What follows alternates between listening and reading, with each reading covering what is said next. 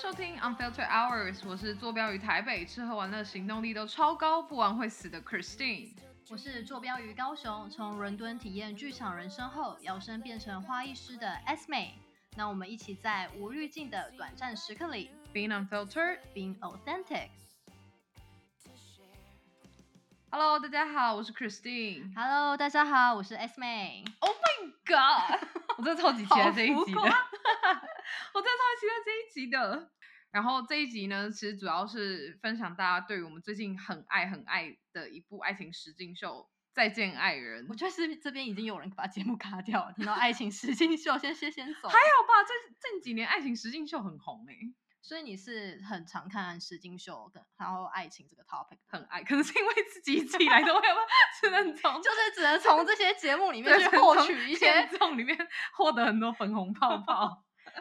然后哦，就是追追溯到，就是我看这个恋综实境秀是非常资深的观众，就最早的时候应该是从高中的时候就开始看我节哦。等一下，我节就是韩文呃韩国的爱情综艺节目，叫做《我们结婚了》。然后那时候其实这个我就算算是一个走在蛮前面的题目，然后台湾好像一直都没什么好看的爱情实境节目。然后近几年就是我自己也很喜欢看的，就是中国有一个女儿们的恋爱，然后她就是也是找那种单身明星，就是像之前比较有名的几对，就是 Selina 跟张轩瑞啊，然后任容萱，最有名的应该陈乔恩那一对，就是他们后来有真的结婚了，然后 Elva 跟她的前小男友就是有上过，所以就是近几年就是串恋爱实境就是在串流就是也有大爆发，只是我觉得近几年的类型比较偏向素人，然后像我自己很喜欢的是有韩国的《换成恋爱》，然后还有就一些以就是帅哥美女卖肉为主题的，像就是美国就有《Too Hot to Handle》欲罢不能，跟韩国还有一个《单身即地狱》嘛。就是刚刚 Christine 上上面讲一大串，我就只有看过卖肉的。哎、可是我觉得我没有特别爱卖肉的，我觉得我不是喜欢看就是那种身材养眼的类型，我觉得我好像反而还好。那你觉得有就是身材卖身材部分，你觉得有帮到眼睛吗？有，我觉得非常健康，但是我也没有到爱，我只是那时候很红，然后就好奇看一下。不过我的确也不是一个对实境秀，尤其是恋爱类型的节目很熟的人。但今天要介绍的这个，我觉得还蛮有深度，然后蛮多东西可以讨论的。嗯，我觉得我们现在讲到这边，真的是有一大票的男性观众可能已经把就是节目关掉，跳去别台。反正我们应该也没有男性听众，还好吧？就是男性朋友们应该也蛮爱恋综的吧？我觉得可以吗？你身边有在看恋综的男生吗？没有？有，我是我之前看《女儿们的恋爱》的时候，前男友会跟我一起看。哦，OK，没有哎、因为哦，我觉得男生好像会比较喜欢看就是卖肉类型的，就是因为会有很多女，就是他好像不能这样讲，女生也很爱看就是男生。我觉得但是我觉得整体而言，是不是还是偏女生居多？对啊，因为我觉得里面有很多泡泡泡吗？可是我自己没有很爱的原因，是因为我觉得石敬秀的套路好像都很深。然后最近好像有一句有一部台剧比较有有一点在讨论，但是好像没有到很好看，是此时此刻。你干嘛偷表人家？没有很好看吗？我上次听到宝妮，宝妮在讲，她觉得此时此刻很好看，然后我就想说 怎么了？然后因为我自己身边很多人看此时此刻好像都觉得还好。Anyways，反正对啊，我没有表人家，我都很真心，好不好？突然讲人家不好看，我说好像没有很好看，就是也许我的判断有错，大家可以去看一下。但会提到他，就是 anyway，他的第一集就是在讲恋爱实境秀，然后他是把这个这个题材的一些背景跟他们做节目的一些手段都有拍出来。像很多人上节目，可能就是会为了流量，然后赚取知名度。那有一些可能是刚起跑的小小网红，或者是刚要开始发展自己的事业，是需要一些呃网络知名度的，就可以透过这个方式把那个流量导回自己的事业。所以我就觉得，那讲爱情都不是讲真的啊，我就这样，我有点难进进入那个实境秀的剧情。我觉得以前的实境秀比较偏向是，就是两个没什么交集的人，然后把硬他们硬凑成对，然后希望他们会有一些火花。可是近几年的实境秀比较偏向是，他们是真实有一些情感经历的，然后再把他们放。所以我就觉得这个题材好像比较比较真实，比较引人入胜。然后我自己是觉得，我好像不会那么较真，就是嗯我就会觉得反正太认真就输了的感觉，就是这些实境秀就是好好的沉浸在节目的当下，然后回归现实就是 another story。只有徐轩跟郑容和，我还是很希望他们在一起，红薯夫妇。我觉得你现在已经沉浸在自己的世界里，你们现在讲这些人，搞不好很多人都已经年轻时代都听不懂他我们我觉得。我觉得听起来红薯夫妇就是知道是谁的听众，就 了不起。现在就是一些就是新一代的韩童，就是认真都不知道是谁，一些 New Jeans 还有 S 吧，然后我就想说，Oh my god，他们是谁？知道今年是不是有一个很红的那个 Queen Card？你知道 Queen Card 吗，我不？知道。好，算了，他比我更不知 道。对 OK，好，好，我们不能同时损失年年男性听众，然后又损失年轻时代。没关系，年轻时代可能不会想要听我们的节目。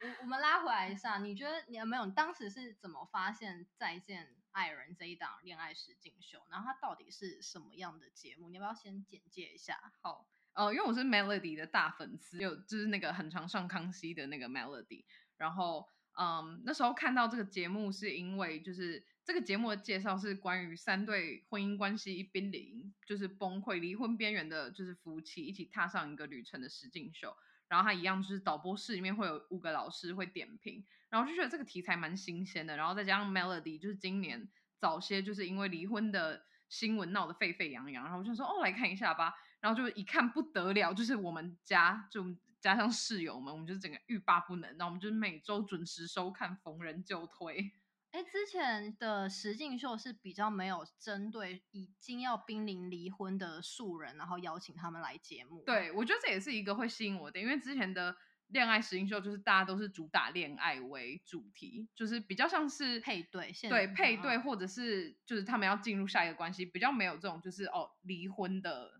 这个部分。OK，对，上大概上个月的时候，就是 Christine 她一直推坑我看这个节目，然后我在电话跟他聊天的时候，听他形容觉得很有趣。可是我刚开始打开的时候，我还是那个套路感就是直接涌上来，所以我一开始前面我也没有办法很快进入那个剧情，我就一直快转，一直快转。有一对，他们总共是三对情侣参加节目，然后其中有一对情侣，他们在节目的一个互动游戏里面有争执到关于婚闹这个事情。婚闹是婚姻的婚，然后闹剧的闹。我觉得这个部分就是我们可能要就是拉出来，然后解释一下什么是婚闹，因为我觉得这个我也是完全，假设没有这个节目的话，完全不会听过这件事情。然后你是因为你之前很常他超爱看陆剧，然后陆剧就有演到这个，对我是也是陆剧在长了一点知识，就是婚闹它是一个中国的情境用语，然后它是在一些比较中国比较偏乡的地方会有的婚礼习俗，它字面上意思就是会去调戏，然后逗弄伴伴娘。然后那调戏的人是谁？是伴伴郎吗？还是新郎？新 郎调戏伴娘，听起来好像直接被送到监狱。没有新郎当天很忙哎、他好像基本上不太有时间再去调戏别人。就是伴郎对伴娘，对，就是或者是男方那边的亲友去戏弄女方的亲友，这样理解。然后他的程度其实会到蛮严重的、欸。当然，我想我好奇他们是在哪一个环节？是比如说在已经办完婚礼完之后，还是就是讲证词之前？就是中间的任何一个环节吧，因为大家不是会有宴请宾客，然后很多就是亲朋好友就一大票人都坐在那边吃饭嘛，嗯然后就有一些空档啊，会在那些空档的时候，他们会在敲锣打鼓说我们现在要婚闹了吗？其实我不知道，因为我没有真的经历过，身边也没有任何朋友有真实的经验，所以嗯我这是从 录剧，然后搭配我后来有自己去查一些资料，然后交交叉佐证一下搞不好好人家现在也没有，我不知道。有啊有啊，因为他们在节目里面其实有就是大力的，就是提倡婚闹这件事情是一个非常落后以及非常不合时宜的行为。对，对，因为它的程度可以蛮严重的，就是会到性骚扰的等级的级别，然后这个就完全是 no go。嗯，比如说调戏的动作，调戏还要示范，还要举 例，就是那这些事情发生的时候，就是新郎新娘会在场吗？就是因为他们很忙，他们在结婚啊，可能他们在进行一些仪式，所以新郎新娘可能当下没有办法顾及到，就是角落的亲朋好友在干嘛。嗯，对，然后他可能会是那个程度，就是会触，就是会触碰到女生的身体，甚至去扒开衣服，然后也有一些一一对多的情况。扒开对方衣服跟一对多听起来就很不很 OK，不合法就是真的很不好，就是、嗯对。对，然后这个《再见爱人》真档节目里面的其中一对情侣，在他们结婚的当天，就是发生这个事情，所以就是女方的朋友被男方的朋友给戏闹、给婚闹的。那事后呢，就是新郎跟他自己的朋友都一直没有很正面、很妥善、积极的去处理、去道歉，所以这个新娘呢就觉得她也不能接受她自己的朋友受到这个委屈，特别是他们在结婚以前，新新娘有特别去跟她的朋友安抚说，不要担心，就是我们虽然就是。这个他们结婚的那边好像有这个习俗，可是她向他保证，就是他有打预防针，说不会发生这件事情，但是其实还是是发生了。对，所以这个新娘就非常的对不起她的朋友，然后也让他们的友谊遭到很大的打击。那女生也非常的气她的对象，就是她她现在的老公，她觉得她老公没有做到一个。就是带着她的朋友去道歉，然后去试出一个诚意。她觉得这个是一个非常大是大非的事情。那如果在这种价值观上都有这么大的分歧，要怎么婚姻要怎么走下去？所以大概是看到他们在争执这个事件的时候，我才开始有点被这个节目吸引，就慢慢看下去。这是第一集吧？我记得他们是第一集就讲婚闹，是吗？嗯，对，可能中间后面的时候，然后发现他就是这个时候在入坑的。然后我们接下来就会针对这三对情侣，然后分别分享我们的看点跟呃观点跟看法。然后其实我们都觉得他们面对婚姻的问题非常的真实，然后很多其实是很私密跟很深层的感受。然后即使你没有结婚，或是你没有在亲密关系里面，呃，其实也可以透过这个节目看见伴侣之间相处的情境跟问题。然后，但大家如果看过这个有看过这个节目，再来听我们的分享，会更有感受。那我就稍微简介一下，它是中国芒果 TV 制作的节目，那大家上 YouTube 寻搜寻《再见爱人三》就可以找到了。那 before 就是进入正题之前，我们要讲一下，就是在这个节目这一集，我们不会爆最后的雷，因为它其实跟所有的就是实境秀一样，其实最后会有一个抉择，就是三队会要不要决定继续走下去，就是你们要分开，还是你们就是决定要一起继续走下去。但我们会中间都会稍微提到节目发生的一些事情。然后，所以基本上不是不太算会到爆到最后的大雷，但是还是会多少影响一些呃体验。但是如果你觉得不会看这个实音节目的话，你就可以单纯听我们分享就好了。然后，by the way，我要讲一下，他们就是这个整个 show 是在新疆拍的，他们这个十八天的旅行就是在新疆。对。然后我们就是因为这个机会，就是认识了新疆，觉得天呐，也太美了吧，就是超级想去。就是看节目的时候，我有被他们那边的风景给惊艳到。就是可能以前提到新疆，大家都会想到一些比较严肃的政治问题就是啊，独立跟棉花。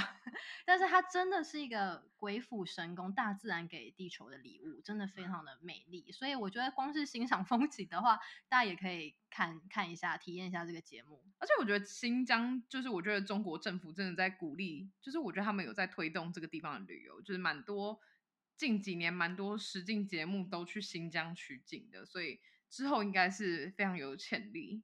好，那我们就从刚刚那对夫妻开始好了。那我 Asmi 你就跟我们稍微介绍一下这对夫妻的背景故事。嗯，刚刚的那对就是有婚闹问题的那个那一对夫妻呢，男生叫做张硕，女生叫做睡睡。他们其实是学生时期，高中就开始就认识，然后。嗯，一直到大学出社会的一段长跑爱情。那他们最主要的问题是，女生感觉到婚前婚后有很大的落差。我不知道，就是可能已经在婚姻里面，或是经历过婚姻的人，可能也有一些共鸣。比如说，嗯，女生有提到男生在婚前对她是非常无微不至的照顾，可是婚后男生会把大部分的时间跟精力都优先给朋友，而不是伴侣。然后男生也会在欠缺一些考量跟没有跟他的老婆足够讨论的情况下去做了很多投投资，然后最后都失败。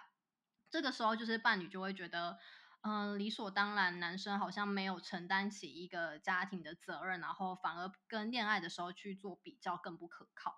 再加上就是前一段说的婚闹问题，这些很多的情况累积下来，就变成他们婚姻里面的未爆弹。而且他们就是结婚了之后，可是一直都没有领证，就是像呃大陆结婚了之后，你就要去领一个结婚证嘛。然后像就像台湾一样，就是我们结婚了，你要去换身份证。然后所以他们一直都没有领这个证，是多久？大概两三年的时间。所以某种程度上，对关系他们的彼此的踏实感，好像也有一些问号。所以他们就是宴请，但是他们在法律上不是正式夫妻，是这个概念，对不对？对，嗯，对。那你自己怎么看？就是如果伴侣变成一个重视重视朋友多过于情人的情况，尤其是他可能是在。婚后，或或者是是交往一段时间之后才有这种转变。我觉得关系久了之后，就真的很容易会陷入一个理所当然的状态，因为彼此都会习惯就是这样子的状态跟彼此的陪伴，所以才会说关系是需要刻意经营的。但是碎碎认为张硕前后的变化好像是真的是非常大的差异。然后张硕，我觉得他其实是很那种很需要。外在评价跟掌声的类型，但是因为女生渐渐的成就高过男方，然后岁岁又是一个态度沟通上蛮尖锐的人，所以他很难从张硕就是男方在这个伴侣关系里面很难从女方身上获得自我价值的肯定，就会变得他很喜欢往外找朋友，因为朋友不会就是泼他冷水啊，所以我觉得就是在这一点上面，就是呃张硕跟其他对夫妻的互动蛮明显的，比如说。他会主动问其他人要不要擦防晒，可是他不一定会主动问睡睡说：“哦，那你需要吗？”就是他会很明显的对外人好，可是这些表面就算是一个表面功夫，他好像也不会对他的老婆这样。对，然后我觉得睡睡就会觉得，啊，那你为什么都在？你都你都可以做出这些事情，你都会问外人这些事情，但为什么你不问我？就他那个内心的不平衡就会更明显。嗯，所以我觉得他们男生就是比较。明显的有在用逃避的姿态，可能在面对他们的问题。如果说，我觉得婚姻它本来就是一个一个 team，一个有队友的情况，所以如果你习惯抛下自己的队友去做自己的事情，好像就没有很必要进入婚姻内。就是我目前的感受。可是我在看节目的时候，我也觉得张硕很可怜，因为男方很可怜。对，我觉得男方很可怜，因为女方的态度真的是一个很大的问题。就是他沟通的态度就是偏强势，然后因为她是一个逻辑非常清楚及清晰，然后非常聪明的女生，对，很聪明的女生。然后可是她沟通的态度又偏得理不饶人，然后她真的很爱翻白眼，她的白眼真的很厉害，就是不得不说，就是可以出贴图当表情包的那种。嗯，所以他沟通上面就会非常的一针见血，然后那个男生就是他反应没有那么快，他就会怼到那个男生说不出话来。而且他不是只有对男方这样，他对他自己的家人也是，所以他这个性格就是有点拍到顶，就是偏难相处，然后有点难搞。所以其实某种程度上，我还可蛮可以理解为什么张硕到后面会都会有一种就是那种战战兢兢在跟睡睡讲话的时候。的确，这种性格在沟通上会让人却步，会害怕。可是我也蛮理解为什么女生就是这个。女主角这个女生睡睡，她会采取这种攻击的姿势来应对她的老公，因为我觉得她是累积下来的委屈，好像这种比较强硬、比较攻击的态度，会让她自己的心情、心理上比较平衡。再加上，因为他们出社会之后，两个人的成长速度有一段落差，女生就是。变得比较成熟，事业也越来越好，然后各方面都比较在轨道上。可是男生刚刚前面有提到，就是做了很多事业都投资失败，然后男生也非常沉浸在学生时期的那个风光里面，并没有真的从男男孩变成一个男人，所以这也是一个他们婚姻里面的问题。你觉得呢？我觉得这个比较像是一个。社会期待之下，就是男性还是会有很多他们要符合的角色跟就是需要做到的男生真的蛮辛苦的地方。我觉得对于社会框架，就是男生对于能不能接受到女生的成就比他高这件事情，我觉得这真的是一个很值得讨论的议题。嗯，所以自己我自己而言，我就会想要找一个比我大几岁的，就是历练会比我丰富一点的。大几岁但是成就没有你那么好，你可以接受。我觉得还是整个人呈现出来的感受，就是他如果只是大我几岁，但是智商还是没有成相对成长，Watch your language 好像也不行。然后好，就是回到睡睡跟张硕，你自己在说你在看，因为我们自己私底下也有先讨论过，对，你说张硕跟睡睡这一段你非常有共鸣，然后其实是因为你自己过去的感情有遇过类似的情况吗？对，这三就是节目里面的三对夫妻，我是对这一段这一这一对夫妻最有共鸣的，尤其是跟女生比较有共鸣，因为我有遇过比较类似的情感经验，然后对方就是说对我以外的所有人都非常的好，所以我是那个优先被男朋友忽略，然后摆到后面才会考虑的对象。等一下，那我嗯想问，就是、你觉嗯得是因为他会不会跟张硕一样，也现就是有点害怕面对我的态度，对，是吗？你觉得有吗？我觉得不可否认，因为嗯，就是感情都是一个巴掌拍不响，不可能都是一方的问题，所以一定双方都有各自的问题。所以，譬如说那个时候的我，就算我占了道理，可是我可能你说的那句话。哦你是赢了道理，但是失了舆论。对，可能我的逻辑或者是嗯、呃我的是非判断是很明确、是很清楚的，但我并没有用一个更温和或或者是更适合对方个性的方式去沟通，那对方可能就是害怕。但是我觉得当时我的心境没有办法，或智商跟 情商都没有办法达到一个可以在很愤怒、很委屈、很伤心的情况下，还好声好气的去跟、错。跟对方说，因为我的立场也非常的委屈，对，对，然后再加上我觉得于情于理，你真的是没有说得过我的地方，就是也偏得理不饶人。就是到底要拿什么来跟我 argue，会有这种嗯心情，当时啊，当时会有那种心情。那当然，这个就是会随大家各自不一样的历练，会有很多的转变。他们你这一对情侣有一段有一段话，我也很有很有感触，是女生在说，呃，男生有一次就把他带到花店前面，然后问他说要不要一束花，要不要买一束花给你，然后女生就觉得你要买就买，为什么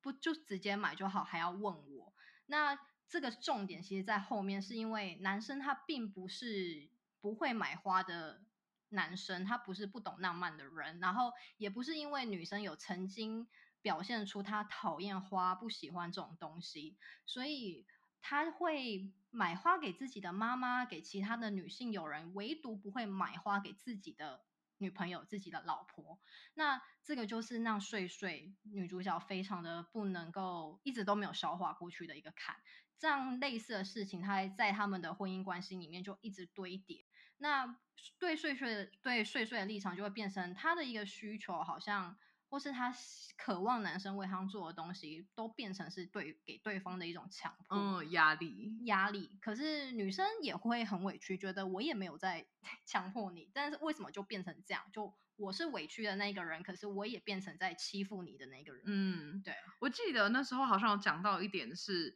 导播室里面的老师他们就在讲说，张硕是一个很害怕自己的付出被浪费了，他会 make sure 自己所有的付出都得到回馈，或是会得到正面回馈，他才会想去做这件事情。所以当他面对这个状况，他是不确定他可不可以得到一个正向回馈的时候，他就不一定会去做这件事情，就他有点很懒。可是这样子不是也是一个很奇怪的逻辑？如果你真的想为一个人付出，你就去做啊，而不是你为了要得到后面那个掌声你才去做。那他的那个目的是掌声跟肯定，而不是我想为你付出。嗯，对，在前期他们有讲到，我觉得睡睡为什么觉得他婚前婚后是这么大的落差，就是因为在婚前或者是在变成女朋友之前，他是做了很多努力，然后很想要追到这个人，可是进入到婚姻关系之后，就会觉得理所当然，所以就会觉得我好像不需要做这么多来维系也没有关系。嗯，所以理所当然是一个蛮可怕的心态，我觉得。就是在这段关系里面，就是女生跟男生都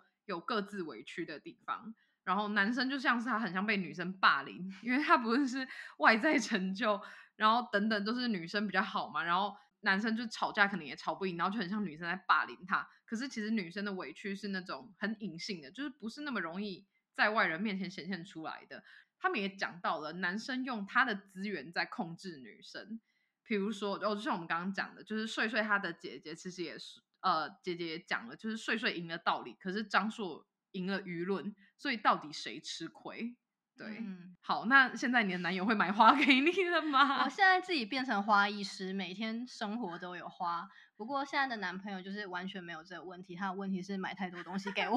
买太多东西，然后不问你到底要什么。不会，他很很棒，很棒，他会听节目，不能乱讲。好，那导播室里面哪一个老师的讲评就是你印象最深刻？哦，我很喜欢那个胡彦斌的讲评，就是唱男人 KTV 的胡彦斌。没错，大家他有当导师，大家可以如果喜欢他唱歌，可以去听他讲评。我不知道他原来是一个，我也好爱冰冰，就是我对他印象就是很会唱歌。然后我不知道他在分析事情上，其实他的观点也很很锐利，然后讲话也是是温和的，嗯，你可以讲到很多重点。嗯，那他们有提到一个角度，我自己也很有感触，就是他们认为成熟其实意味着要承担越来越多苦涩的东西。譬如说，我们跟朋友相处，那朋友就是比亲密关系在经营上更更轻松、更容易，因为我们可以不要就不要，我们可以比较说放就放，有这种弹性啦。但是，嗯，伴侣亲密关系是更复杂的状态。也不是说一个可以随时抛弃丢掉的东西，对，所以，嗯，这一对情这一对夫妻，睡睡跟张硕，好像也反映出一个问题，就是自己是不是具备处理更复杂或是更复杂的关系的维度？你说张硕吗？对啊，男生感觉他还是比较停留在学生时期，就是一个男孩的样子。然后我自己就会比较 倾向说，嗯，男生真的要先长大一下，再再来与女生相遇。可是，如果是你的另外一半，然后你发现他有这个问题，嗯，那你要怎么处理？你说你要训练他吗？训练他，我觉得像我觉得训练就是一个比较。没有那么好的，你会到什么阶段？你会尝试到什么样子的程度，然后就觉得好，最后我就会放弃。就我觉得还是下一个大是大非，就像昏脑这个事情，我也会。所以昏脑你也是完全无法接受，我过不去这个，我觉得我也过不去。嗯，对，所以非常会影响到是非对错判断的一些，就是善良跟正直吧。虽然这这个词都是很。很概率，然后很常听到好像似是而非的东西，可是我觉得这真的很重要。嗯，对，然后可能真的还是需要有担当，因为社会会对女生、男生都有很多不一样的期待，嗯，然后彼各自要背负的压力不太一样。那我就是我们要彼此都扛得住，而不是我扛我的，我还要去扛帮你扛你的，就是我们要变成一个 team，然后这个就是要彼此一直在对焦。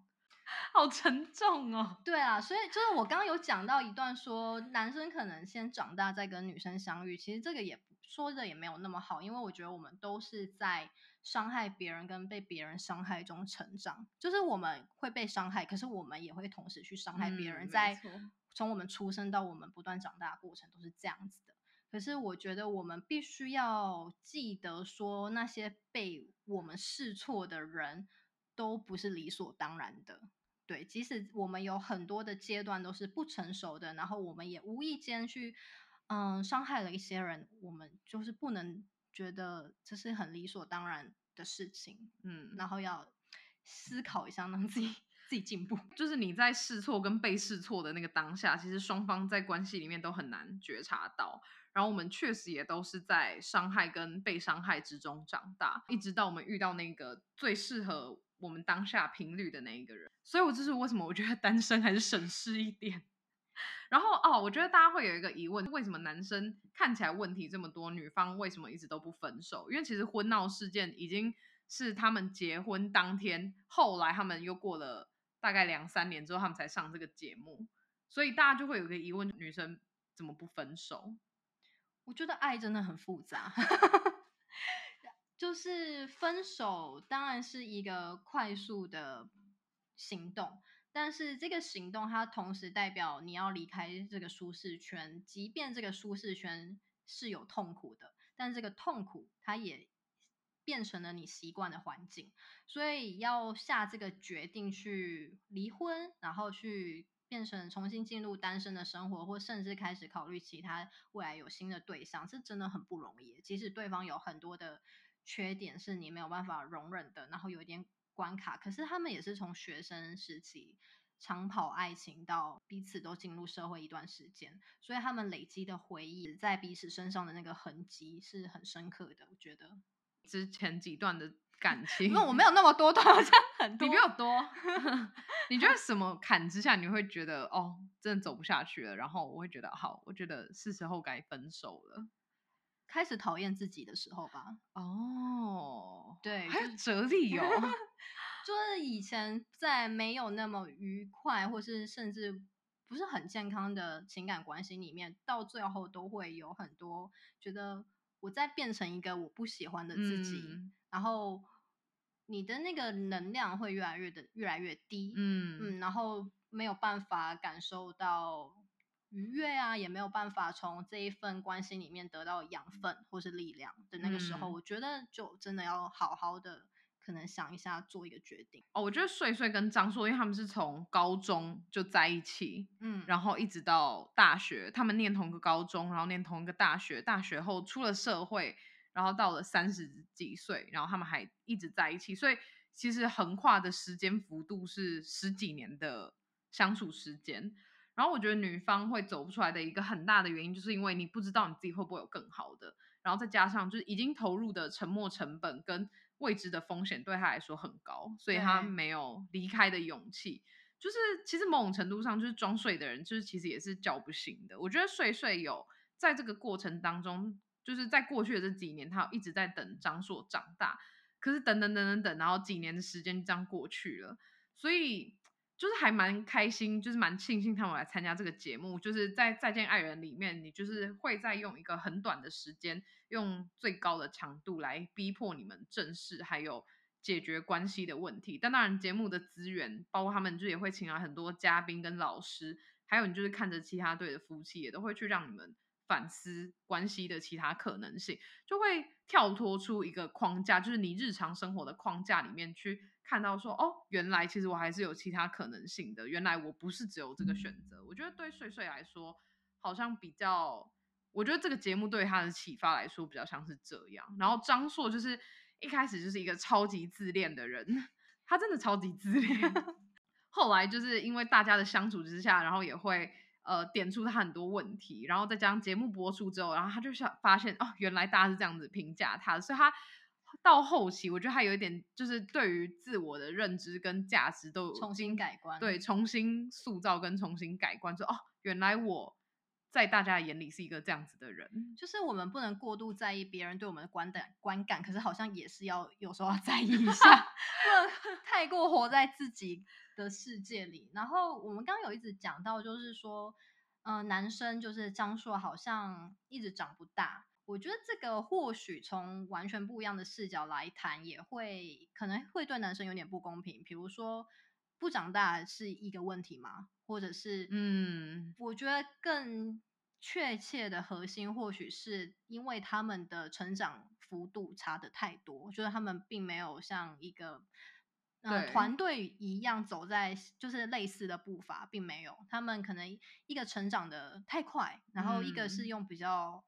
缓的方式在走，也不能说张硕东完全没有长大，因为他毕竟也有他自己的人生经历，对，所以好像是如何调频跟你的伴侣对焦对焦比较重要，对。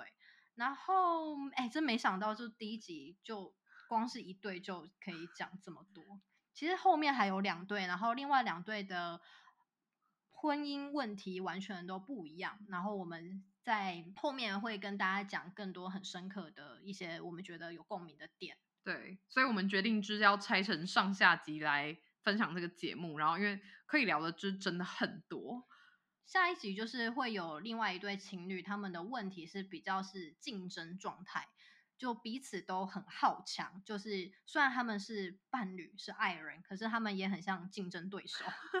然后后面第三对是中年的一对夫妻，就是也没有到真的，就是他们是三对里面年纪稍长，但他们婚姻经验跟人生历练也比较多。他们是最平和，可是。相爱却走不下去的婚姻苦好想哭。OK，好，希望大家喜欢我们这一节分享。然后不论有没有看呃《再见爱人》这个节目，都可以留言告诉我们你的想法。然后喜欢我们节目的话，都可以在 Spotify、Apple Podcast、KKBox、Sound On、小宇宙、Himalaya 支持我们，就给我们五颗星。然后也非常欢迎大家抖内，让我们可以继续做下去哦。那我们下期见，拜拜，拜拜。walking on clouds with the sun in our pocket.